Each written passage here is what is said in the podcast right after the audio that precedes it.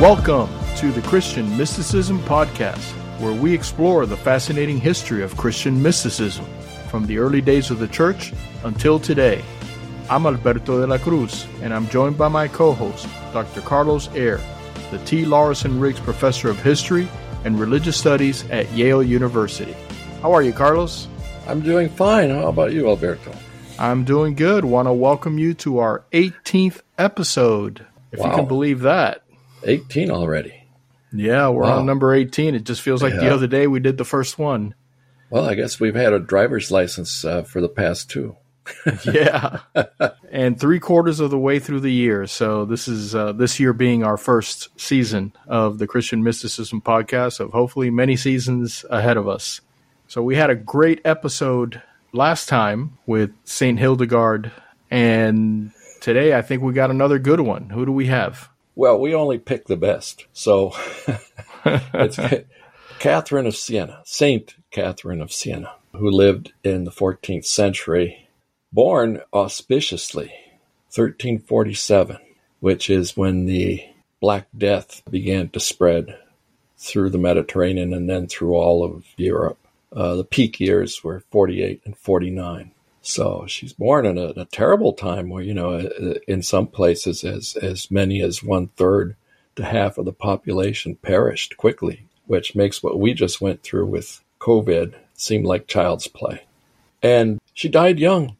She died in 1380 at the age of 33. What she accomplished in those 33 years is just mind blowing. Absolutely. Uh, especially given the time given her family situation and given the fact that she was female. As we shall see soon enough in our conversation, she accomplished things that women normally could not accomplish. Well, tell us a little bit about her early life. Well, you know, she was, believe it or not, the 24th of 25 children, born to a um, cloth dyer who was affluent enough to have 25 children, and her mother was a poet. Catherine had a twin sister who unfortunately did not live very long, died as an infant. And then Catherine grew up in a very religious household. At the age of six, she saw a vision of Christ, and from that point on, dedicated herself to all sorts of acts of self denial, to prayer, and the good works, as many good works as a six year old can do, which is not many. As she grew older, of course, she became a very, very active, very actively involved in caring for the poor and the sick.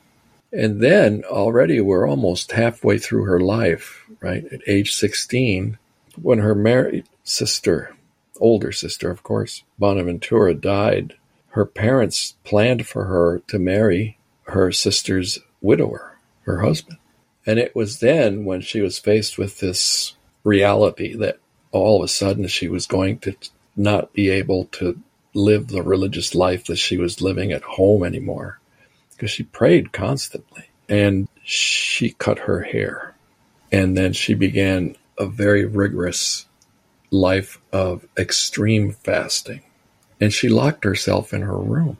You can, you can imagine her parents despair over this. You know, in our day and age, she would have probably been taken to a psychiatrist for sure, or at least uh, put on antidepressants. Yes, or any uh, some other kind of medication. She simply refused to marry, and cutting off her hair, of course, made her just immediately unable to take part in a wedding. So she also took a vow of celibacy, and this made her parents realize that there was no way that she was going to marry Bonaventura's husband or widower. And she ate very little. And of course, uh, you know, she couldn't just lock herself in her room and not go to church. She would venture out to church, but she was so weak that sometimes uh, she would pass out and would have to be carried home. And her parents, uh, I suppose one way to say it is they supported her in this quest of hers, the spiritual quest. And it continued over four years. And at the age of 21, she had one of her major mystical experiences. I mean, she, let me back up just a second. She had been receiving visions through this whole period of extreme asceticism and intense prayer. But at the age of 21, she experienced something that was also found in the life of another early Christian saint, a saint and martyr, Saint Catherine of Alexandria. So, two Catherines, Catherine of Alexandria, there were still persecutions going on. But Catherine of Alexandria had had a mystical marriage with Christ, or so so read her hagiography, or you know, the life of her saintliness. And like her namesake, Catherine of Alexandria, she had a wedding with Christ and all sorts of heavenly figures uh, showed up. Of course, the Virgin Mary was there, other saints, and none other than King David from the Old Testament was there with his harp providing the, the music. And Christ put an invisible ring on her finger, and they were spiritually espoused. It's a spiritual marriage, not a carnal marriage but a spiritual marriage. And we, we can come back to that because it is one of the most important of the visions that she had. And it also represents the fact, the prime characteristics of her relationship with the divine was love.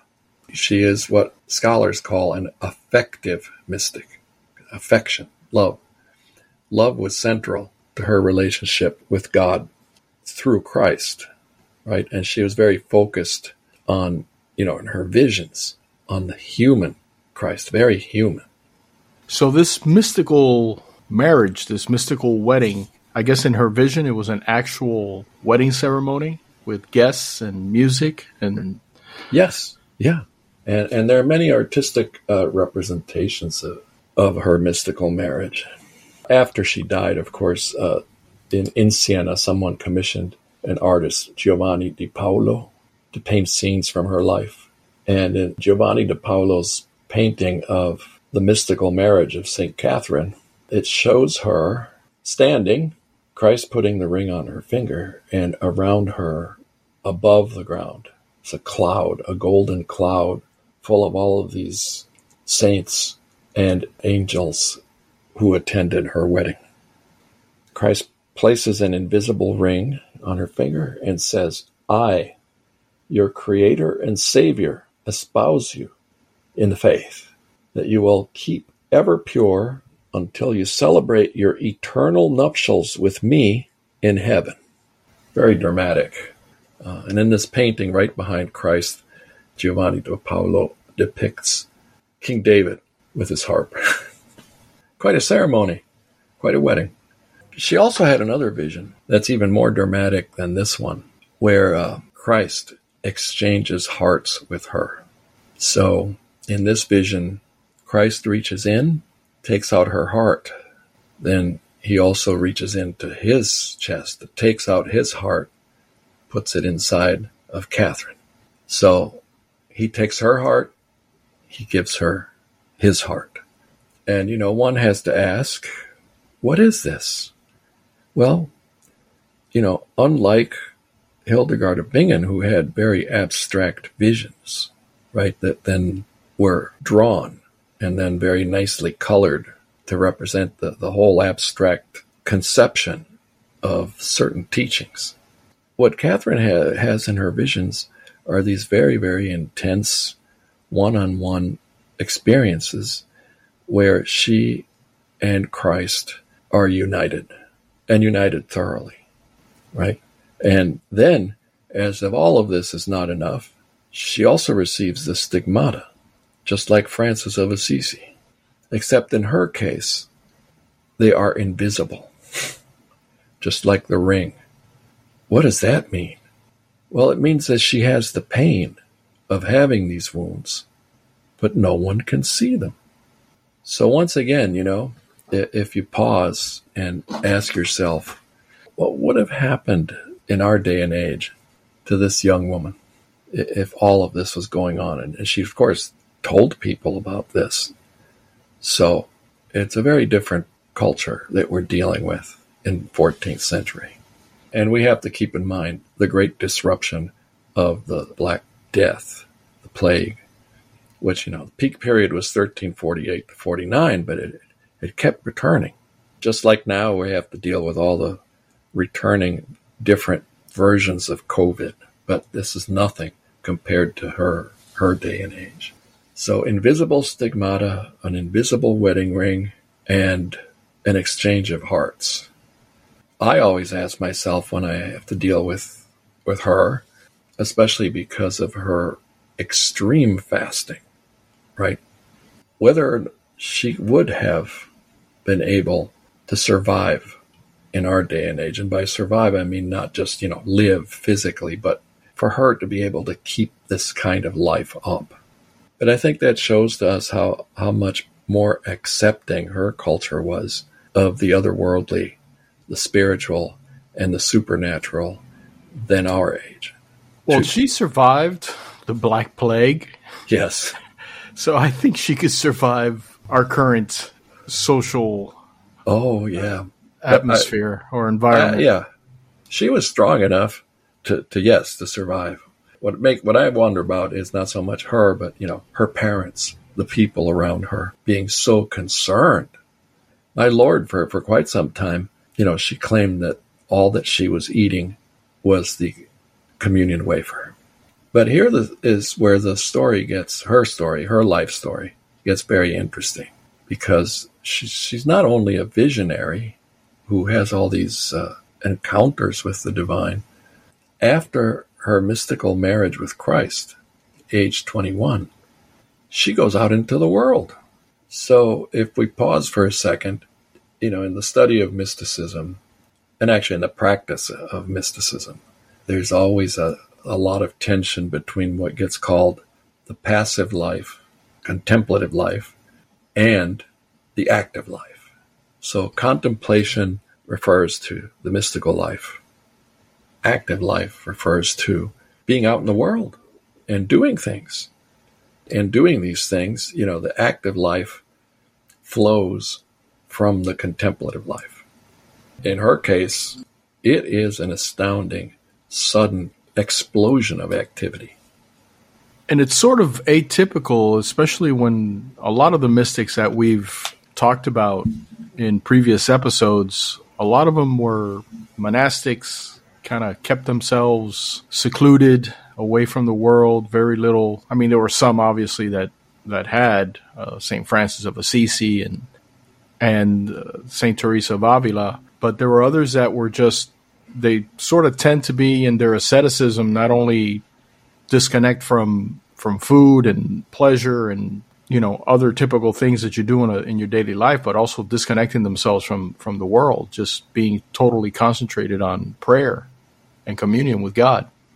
Yes, and you know, there's, um, I guess one could say that there's a sort of antisocial dimension to this extreme fasting. I didn't um, want to say antisocial, but no, it, but, it could be construed as antisocial. from a purely sort of social scientific point of view, you know, how some anthropologists or sociologists would view this kind of behavior is well, obviously, she doesn't share mealtime with people around her. So she's not only denying herself food in, in a way, she's denying herself again, this mingling with, with others. But what she does after the mystical marriage with Christ is just the, the opposite of antisocial behavior. She becomes a dynamo of social activity.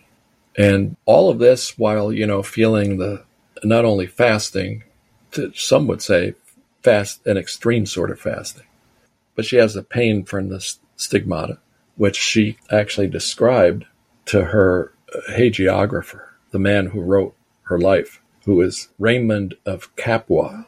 And the, the English translation of Raymond of Capua's Life of Catherine is available in many different editions. So if anyone is interested in Catherine, I highly recommend they, they read his life of Catherine to, to get all the details of these very significant things and many others that we're covering in summary fashion, you know, without much detail. All the details are in Raymond of Capua. But here's what she had. Uh, Raymond says, as she said about her, her pain, and I'm quoting, I feel such pain at those five points, especially in my heart, that if the Lord does not perform another miracle, I do not see how I can possibly go on, and within a few days, I could be dead just from the pain. I imagine it must have been excruciating. Well, that's what other stigmatists describe. So, you know, getting the stigmata is not some kind of, uh, well, I'm going to back up. Getting the stigmata is, is, is, is not just having the wounds, but having the pain that comes with the wounds. So one has to also ask, what's with all this suffering? What is this suffering accomplishing? For the person who has this very rare and very painful gift, and for those around this person. Well, I think in descriptions of that I've read of you know stigmatists and what they have to say about it, it's that you know this is a very very deep connection to Christ Himself, and it's sharing in His suffering and offering up that suffering not just for those immediately around you, but the whole world. In a way, it's like sharing in the redemptive work of Christ and the church community and of those who are outside the church. I think we've touched on this before, and you know, you, you can't avoid touching on it. Is that these mystics, including those that don't have the, the stigmata, they see a value in suffering that our culture, our secular culture, does not appreciate in the least. As a matter of fact, they tend to view it as some kind of pathology, right? There's something wrong with this person It might even uh, end up being called a, a, masochist, right? But I always, uh, when I get asked this question, whether in class or outside of class, I always say, well, look, in the 14th century, they didn't have very effective painkillers. If you hurt back then, actually, way into the 19th century, if you hurt, you were going to hurt. There was nothing, you know, you couldn't take a pill or, or get a shot and disassociate yourself from your pain. So, in such a culture, I, I, I say suffering has to be infused with some kind of meaning. And in our culture, because in so many instances one can be separated from one's pain, it's different. But as someone who has kidney stones, I can tell you, I can tell everyone, there is nothing that can touch the pain of kidney stones. Nothing. I mean, morphine helps to make you kind of loopy and kind of be in a semi dream state, but the pain does not go away. And boy, if that pain doesn't have meaning, it's much harder to take. And with kidney stones, you're providing a, an extreme example, but if you think about it, just something simple, a headache. Right. Back in the 14th century, there was nothing you could do about it. You had to endure that headache, which you know, today you you know you pop some Advil and and it's gone in 20 minutes, or or you get some relief from it. But you know, imagine a headache, a toothache, uh, muscle pain. You oh, I know. You, any of those things, a bruise, yeah. and you would have to endure the constant pain until your body healed. And it was, I don't think we really, you know, living in the comfort that we live in in the modern era that we enjoy can really appreciate what life would be like with absolutely, you know, without a bottle of, of Advil in your cupboard. Oh, yeah, absolutely. And um, this is where, you know, in the case of Catherine's life, you know, Christ comes in. Christ, her Christ, is very much a suffering Christ who takes on the suffering of the human race, who unites, unites himself to her and to the whole human race in suffering and sharing the suffering of the human race.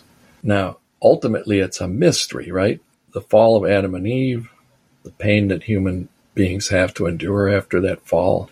And it's also a mystery why, after God becomes a human being in Jesus and suffers this agonizing torture and death in, in his last two days, why doesn't the pain go away? But that is one of the mysteries, right? And how does she deal with it? Uh, she accepts it. She accepts it as a, as a mystery. And like so many mystics, she has a poetic streak and the pain becomes beautiful. And her texts, her language, is very full of images of blood and bleeding. Before we get into that, let's talk a little bit about her mysticism.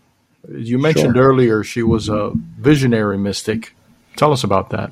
Yeah, well, unlike Hildegard, as I mentioned before, her visions are not only very vivid, but they involve interaction, right?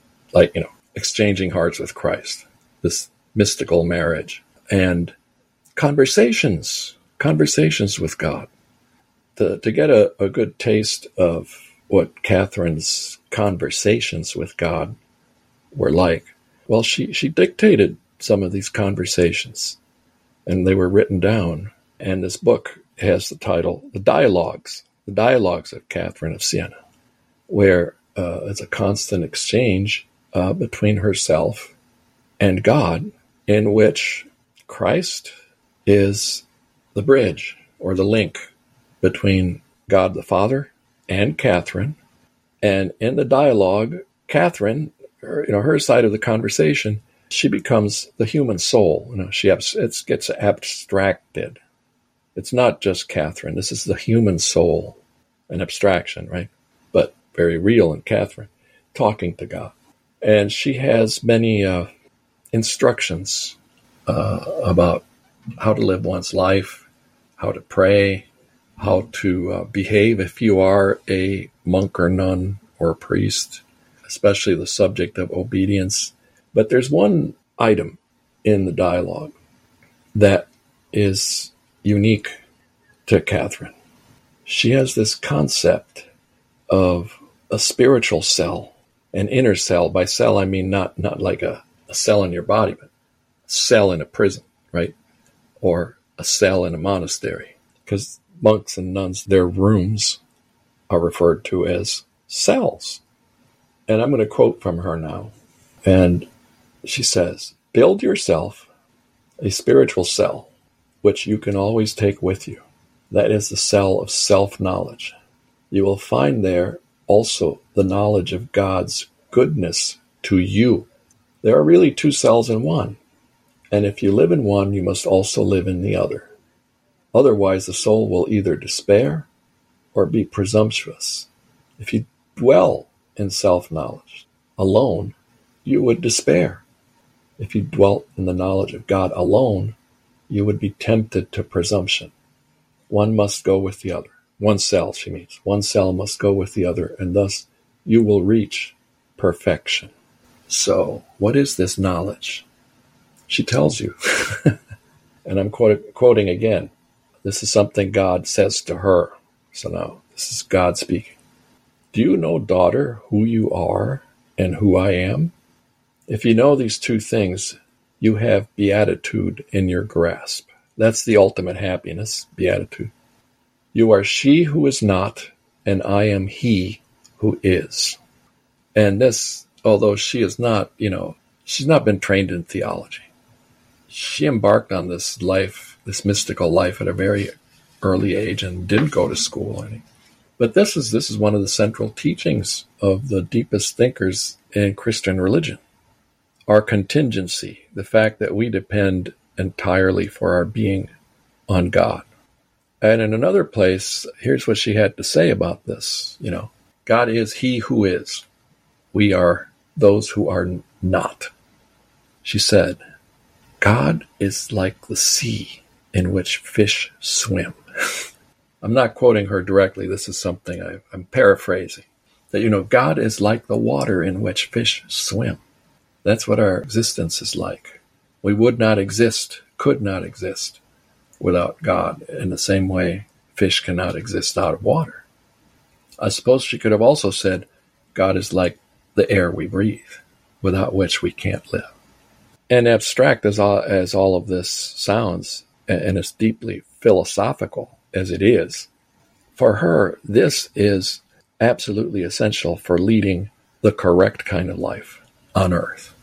And for her, that correct life, you know, we haven't gotten to this yet, is being out there, being constantly involved always doing good for others and doing so in even the most extreme circumstances.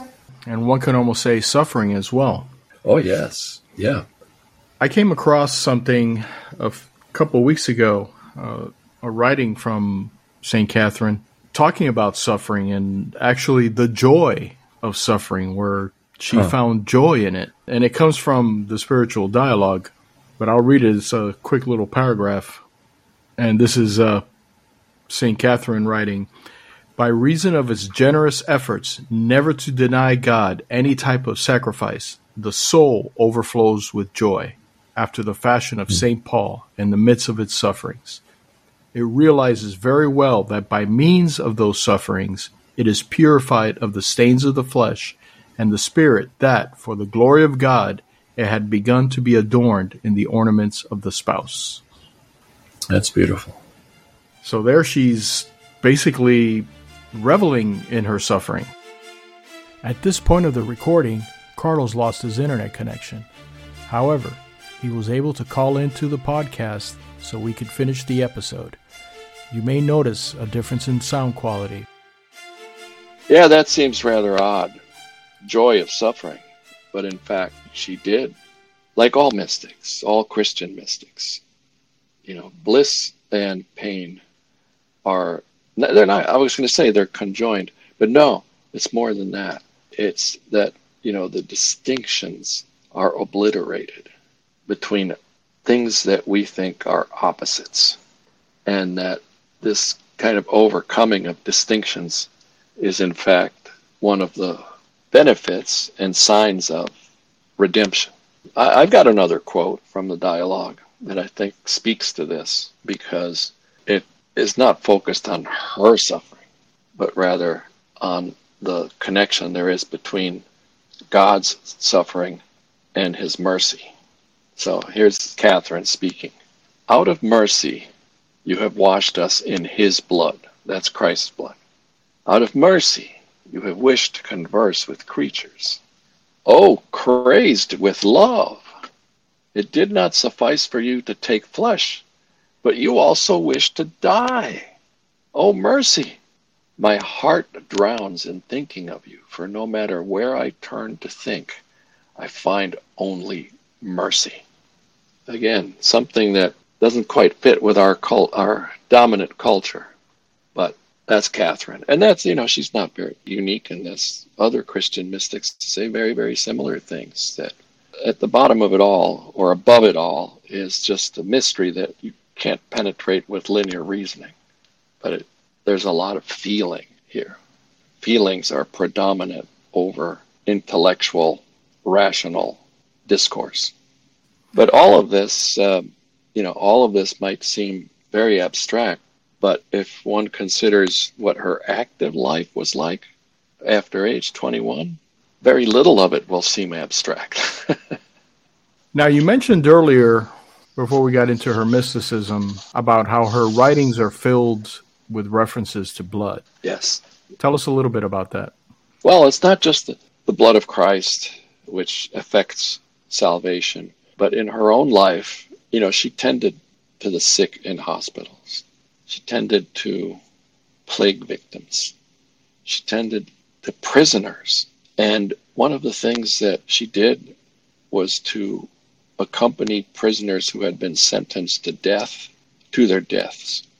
And, for instance, staying with them on the scaffold until the last moment. In the case of one young man, till the moment when he was beheaded.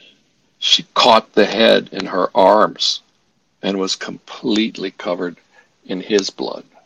And once again, we have to return to this the secular perspective of our culture. This this is just not right. Some people would say this is just not right. But she she was praying for this young man till the last minute, convincing him that you know if he had confessed his sins, he was forgiven and he was going straight to God and helped him have, if one could say it this way, a meaningful death. But she was completely covered in blood. And that was just not, it wasn't, it was more than just fine with her. It was this blood of this young man almost had a sacramental meaning for her. And it has everything to do with the passion of Christ, to which, you know, on which she was very, very focused. Helping a convicted criminal. I can't remember what the young man's crime had been, but it was, it was judged to be a capital crime. But to do that and to tend to plague victims, help them as they're dying, do all the nasty things that need to be done to people who are suffering from the plague or other diseases. It's not very clean and tidy. It's just the opposite. And of course, she would say that this is seeing Christ in the suffering of others, sort of the parable of the Good Samaritan taken to its extreme. She doesn't just take care of the poor and sick and hurting, but she takes on their pain also. She joins them in their suffering and tries to make it all redemptive. And in her own life, as you can imagine, you know, there were those who um, sometimes stood in her way, sometimes judged her as being wrong. And that's never easy. Makes her just super extraordinary. And the way in which she became very political. And wh- what do I mean by that? What I mean is that she became a great solver of disputes. She would be a great intermediary. And it wasn't just in her city, Siena. She became an intermediary between different Italian city states, which in the 14th century were constantly fighting with each other. Because, you know, we have to keep in mind the country of Italy didn't exist till the 19th century. Italy was a, like a mosaic of city states and principalities, and they were often rivals and all, often fighting with each other. And she left Siena to go to other cities to solve disputes, and she was very effective from what Raymond Capua tells us, and other sources too, that she was a peacemaker. Blessed are the peacemakers. And uh, she also started writing letters to all sorts of people, some to common people, some to other uh, monastics, but also letters to important people, to rulers, dukes, counts, nobility, and even the Pope. And here's the most astounding of her worldly accomplishments, which kind of blends in with the spiritual accomplishment. Okay, so you have this 20 something woman in her 20s, and she's writing to people way above her in social class and important people who make important decisions. And she starts to write to the Pope. Now, it must be mentioned, the Pope is not in Rome. Pope Gregory XI, to whom she writes, is living in Avignon, uh, which is, is now in France, but was then independent from the Kingdom of France. And why is he in Avignon? Because a, a long string of popes have been there for the past 60 years. This is the period that was later given the name the Babylonian captivity of the papacy, a reference to the 70 years that the ancient Jews spent in exile in Babylon. Why had the popes gone to Avignon? Well, that's a whole story that we don't we don't really have time to cover. But the short version of the story is that Rome was in 1318 became too unstable politically, socially, and also health reasons, malaria. So the popes went up to Avignon, which was safer. And a whole series of popes lived there for basically, you know, if we count 20, 25 years as a generation because people had children early in life then. Three generations. There's been no pope in Rome. And Catherine, in her conversations with God, came to the conclusion, easy to come to, this is wrong. No, the pope belongs in Rome.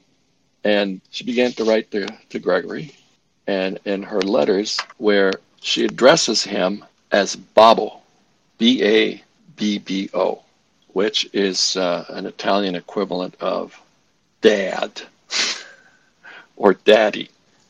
I forget which Italian opera it is. Uh, it's a very famous song, O mio babbino caro. Oh, my dear dad, babbino.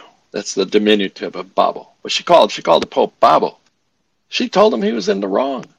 She told him she had, he had to come back to Rome and that he was very wrong for being up in Avignon and not doing what the Pope should do, which is to reside in Rome. Now, imagine this. I don't know of any other case where a nun writes to the Pope and tells him what to do. And the Pope not only puts up with her, but actually ends up returning to Rome. Now, whether Gregory XI returned to Rome simply because Catherine asked him to do so or told him to do so, that remains a matter for discussion. But he did exactly what she wanted him to do. But it gets tragic at this point because Gregory XI returns to Rome 1377. Catherine is now 32 years old. Shortly after returning to Rome, Pope Gregory dies. And of course, new pope has to be elected.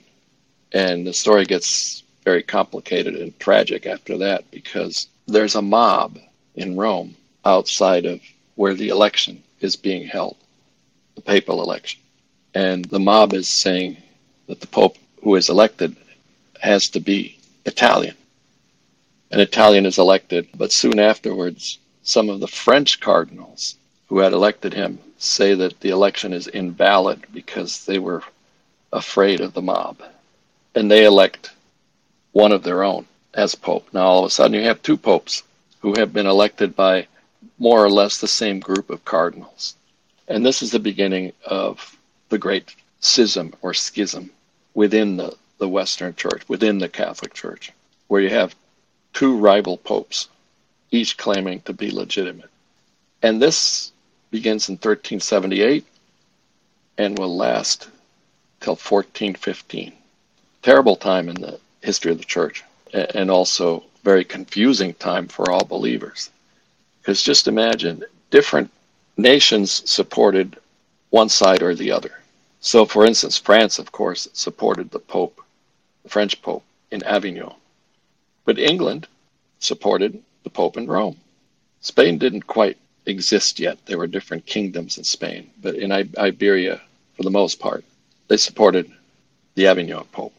Germany, oh, with so many different principalities, that was very messy, and so on and so forth.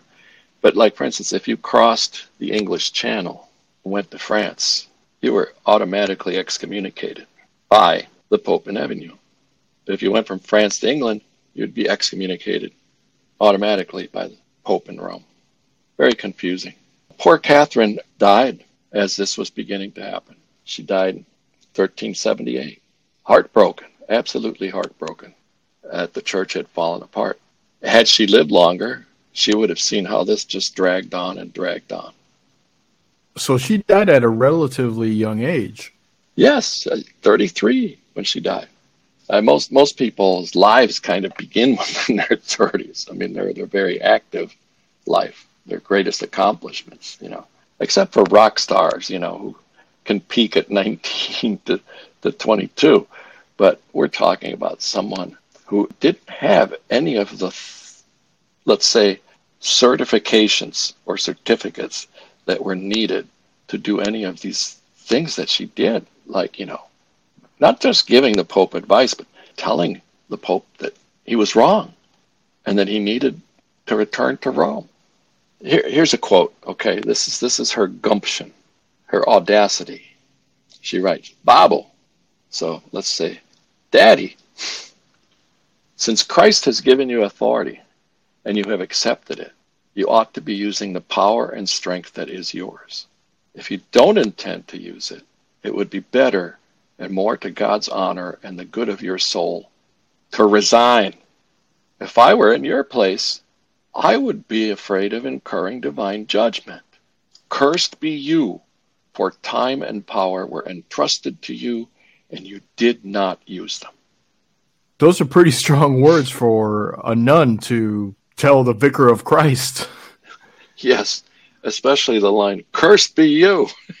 And if I were you, if I were in your place, I'd be afraid of incurring divine judgment. It's just basically telling him, You are going to face divine judgment for all these things are because you know there was a lot of corruption in the church and that's one of the things that upset her so much the avignon papacy as it's known acquired a reputation for corruption Not that Rome didn't have corruption too, that Roman popes didn't have the corruption. This is a terrible time period. But Gregory returns to Rome, and then things get worse.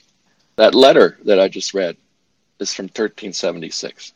So, shortly before Gregory returns to Rome. And unfortunately, she passes away at a young age. And maybe fortunately, even though she did start to see the beginnings of everything falling apart within the church, she didn't get to see, I, I dare to say, the mess that she, that, yeah, that her suggestion created. Right. Although, you know, of course, the historians, that, that's what we do, we historians. We disagree with each other constantly in interpreting the past and finding causes for things. Did she cause this? I suppose in one way you could say, yes, she's partly responsible, but it wasn't predictable what was going to happen. You know, and, and I suppose, you know, uh, just from a purely objective standpoint, when power becomes entrenched in any group of people, they tend not to give up that power. It's very, very difficult to convince people who have had power and who think they can hang on to that power to just willingly relinquish it. And that's what happened. The uh, French cardinals found a way of undoing the election and thought that they could get enough support from secular rulers to get their way. But it didn't turn out that way the support of secular rulers was divided just about evenly enough to keep this going till 1415. And I should add as a footnote that in 1409, a council was called in the Italian city of Pisa. The Council of Pisa, 1409, deposes the Roman Pope, deposes the Avignon Pope, and installs a new Pope. Well, surprise, the Roman Pope and the Avignon Pope refused to resign. So now you've got three popes, all claiming to be the legitimate pope. So, how is this solved? Well, let's make this a cliffhanger.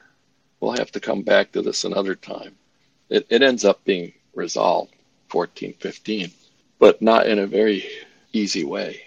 Yeah, I can imagine that was a very difficult time for the church, for believers, for the members of the church, for the cardinals, for priests, for everybody. I, I, I remember reading a while back ago regarding this, how on how these some of these popes, and I don't remember exactly who, which one it was, but they would use a tactic in order to get support from the rulers in different countries. Would, they would basically tell the rulers, "You have to support me, or I'm going to tell all of your subjects that they're all going to hell unless you support me."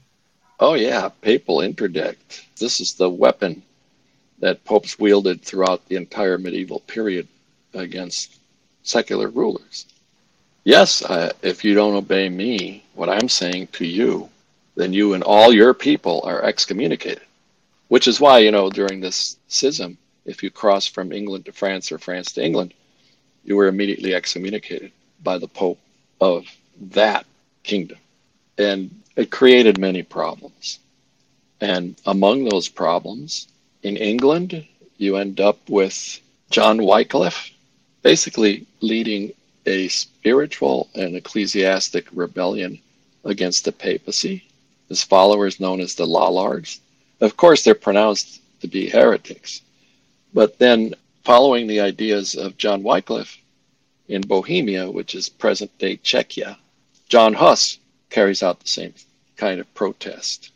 And both Wycliffe and Huss, their argument was look, the ultimate authority in the church is not the Pope, it's Christ Himself. Wow. Well, they had followers and they had plenty of followers, precisely because anyone who looked to the papacy saw nothing but disorder and corruption. So the Lollards were persecuted and wiped out in England. Not completely, experts say. Some of them went underground and then resurfaced during the Protestant Reformation. I was going to say that sounds like the the beginnings, the the seeds yes. of the Protestant Reformation. Yes, and it, in the history of the Protestant Reformation, written by Protestants, Wycliffe and Huss are always seen as forerunners or precursors or even initiators of what would become the Protestant Reformation. They see them as, as being on their side. And one of the arguments made by Wycliffe, also made by Huss, intended to clean up corruption in the church, was that any cleric who didn't live up to his vows and didn't fulfill his responsibilities could be removed from office. And they said the same thing about secular rulers too, by the way. These these were pretty radical people. Yeah, any ruler that doesn't do his duty can be removed from office. Office is contingent on performance. Is the ba- basic message of their argument. You don't perform, out you go. So Catherine of, of Siena, of course, could not foresee Wycliffe and Huss arising out of this mess. But I suppose if you want to blame her for creating the great schism, you can also indirectly blame poor Catherine. Of course, I, I don't. but I could see why someone would say, well, look what she did.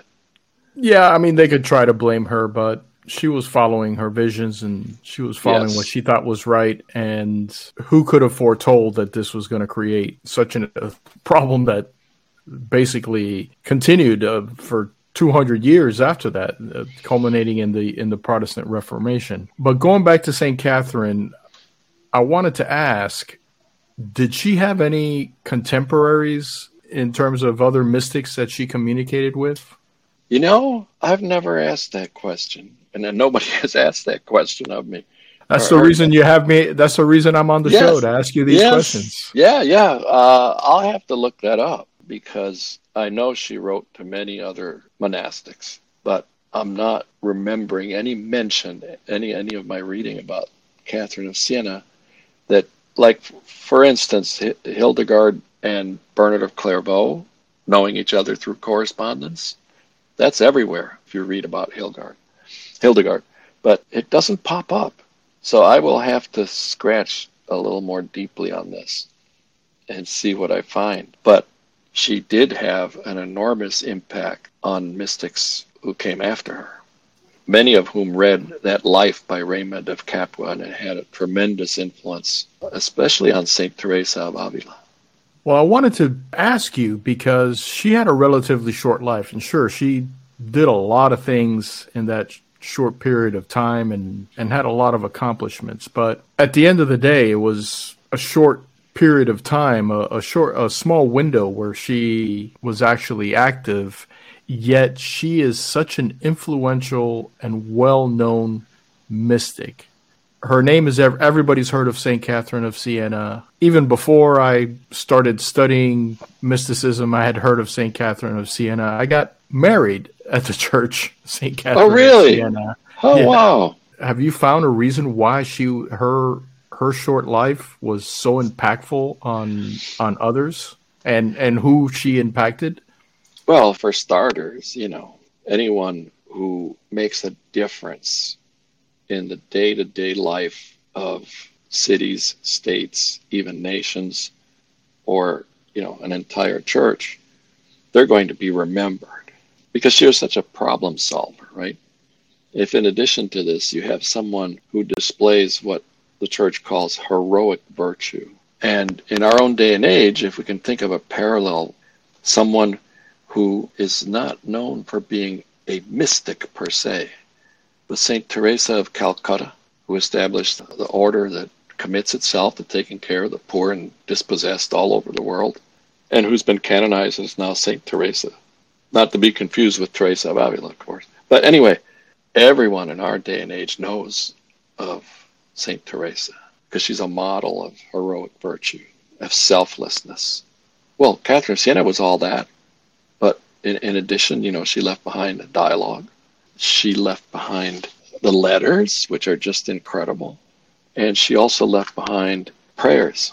And she ends up being declared a doctor of the church in 1970. She and Teresa of Avila were jointly at the same time in same ceremony proclaimed doctors of the church, the first two women.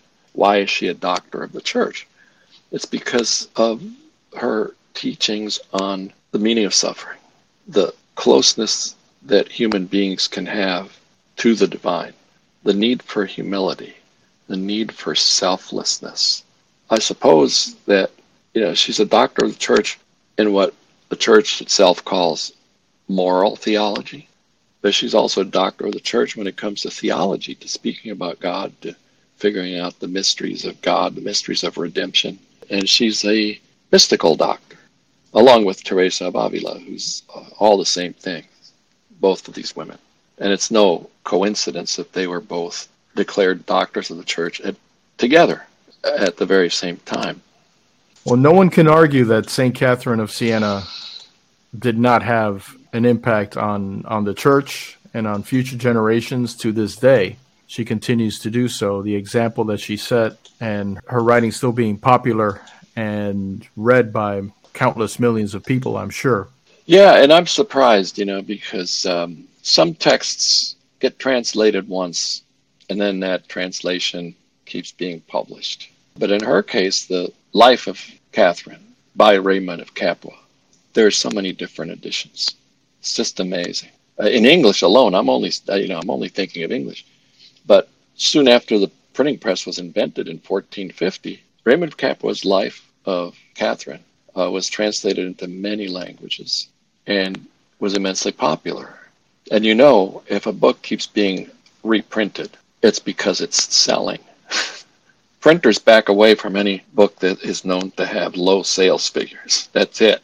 As someone who who has books that have not sold all that well and is still surprised that they haven't gone out of print, I know I know how publishers work. So by worldly standards, one can call her mystical texts a, great triumph. The dialogue too gets translated and becomes very popular devotional literature.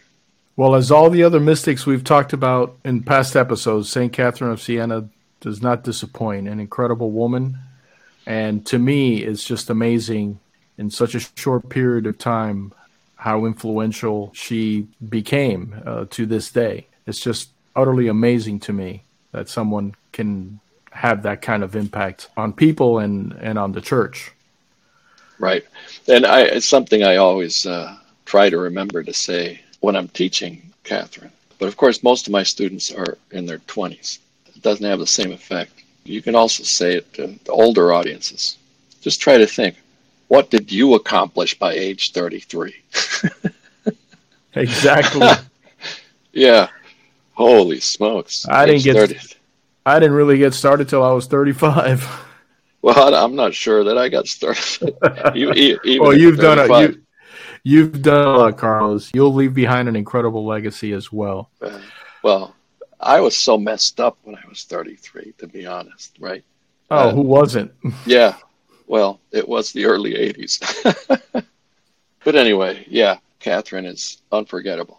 So, how are you going to top this on the next episode? Who do you have for us? Uh, how about another Catherine, also Italian, Catherine of Genoa, who lived in the 15th century, just before the Protestant Reformation, and in many ways similar to Catherine of Siena. But of course, she has different things to say. But this is also another mystic who uh, devoted her life to serving others. So, two Catherines in a row. Oh, we'll have the Catherine sisters. But before we go, do you have an update for us on your book? Oh, my new book is out and ready for anyone to buy it who wants to, or, or to go to the library and check it out.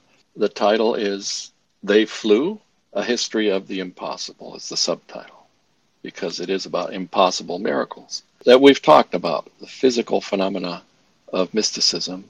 The two phenomena I've focused on in this book are levitation and bilocation. And I mentioned Catherine briefly because she levitated. The only attention she gets in this book, because of course it's focused on, on that subject. But yeah, it's out and ready for purchase.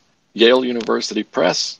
And thanks to some donors who contributed to the publication of this book, it's also not very expensive as far as book goes nowadays. It's only available in hardback, but it's only $35. Well, we'll make sure to put a link in the show notes. So uh, if any of our listeners want to get a copy of the book, you can click on the link and, and get yourself a copy. And you know we're going to have to do a show about it Oh, sure. I could talk about it endlessly, of course. So, yeah, sure. Absolutely. So we'll plan that. Uh, hopefully, before the end of the year, we'll get an episode on "They Flew." Oh, oh yes, yeah, definitely. Well, another great episode, Carlos. I want to thank you for joining us, and until the next time, thank you all for listening to the Christian Mysticism Podcast. If you have any questions for Dr. Eire, you'll find our email address in the show notes. Just send it over and we'll try to answer it in a future episode. And don't forget to click the subscribe button so you don't miss the next episode of the Christian Mysticism Podcast.